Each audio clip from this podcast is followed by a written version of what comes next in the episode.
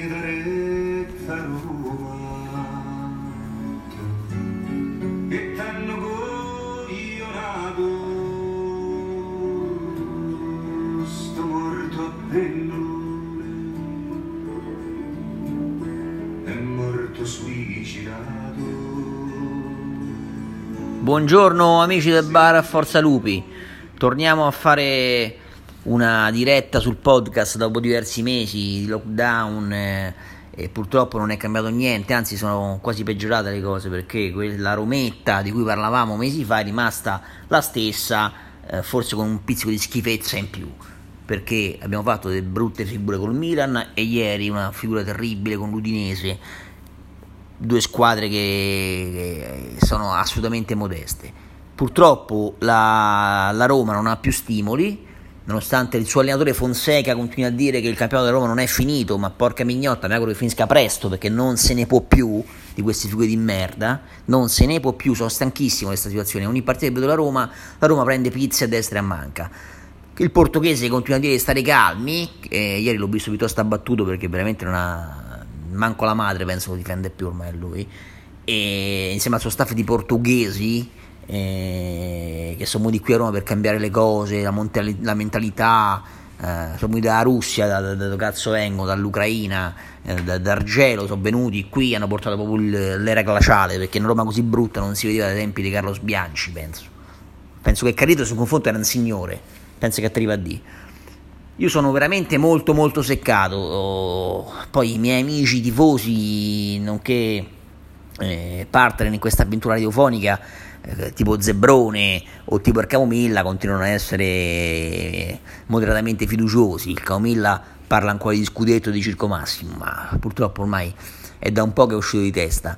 Detto questo, possiamo dire che la Roma deve cambiare marcia in fretta, ormai la stagione è buttata, è finita proprio, possiamo difendere al massimo questa partecipazione all'Europa League per il prossimo anno, l'Atalanta sta a 100.000 punti da noi, la Lazio a 200.000, eh, la Juve viaggia verso il suo ottantesimo scritto consecutivo, insomma noi siamo fuori da tutto, siamo una squadra di veramente piccola statura, abbiamo dei giocatori con un monte ingaggio totale, penso che vada oltre i 100 milioni che fanno cacare, che non hanno più neanche gli insulti della curva e dello stadio a smuoverli perché sono praticamente in, in continuo amichevole eh, fanno queste partitelle così manca il fratino sono praticamente tra di loro eh, molli, fracichi però ieri poi ho visto no dici sì ma la squadra è questa eh, ok però poi chi fa le scelte, de, mette in panchina Geco per dire, è l'allenatore, no? Chi è che mette in campo Bruno Perez e, e Fabio Fazio, lì, il conduttore? È, è sempre, sempre, Fonseca, quindi qualche, qualche responsabilità, nonostante gode una buona stampa romana, l'allenatore ci deve avere per forza, lui e, e, e il suo staff, perché abbiamo un preparatore atletico che peserà 200 kg, non si mai visto, un preparatore atletico grasso, che dovrebbe andare da un altro preparatore atletico per perdere peso.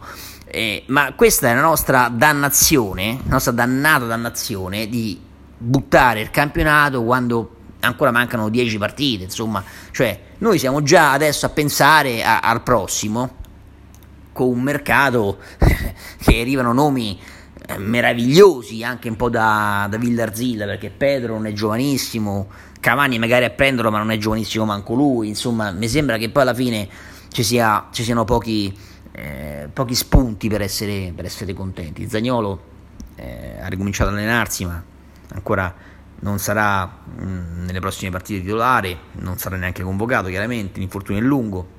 C'è il rischio di venderlo, quindi di perdere anche Zagnolo sarebbe l'ennesimo smacco di questa società americana che, che, ci ha dato soltanto dolori. Io penso che eh, Pallotta deve, deve, tirare un attimo le somme, la, la vuole vendere, eh, okay, si è capito, la vuole vendere, ma bisogna pure capire un attimo eh, a chi. Fredkin si è raffreddata la pista, il Covid ha raffreddato tutto, quindi la, la, fino a poco tempo fa notizie davano Fredkin interessato a Roma con una, un'altra cifra, non quella stabilita prima di, di, questa pandemia.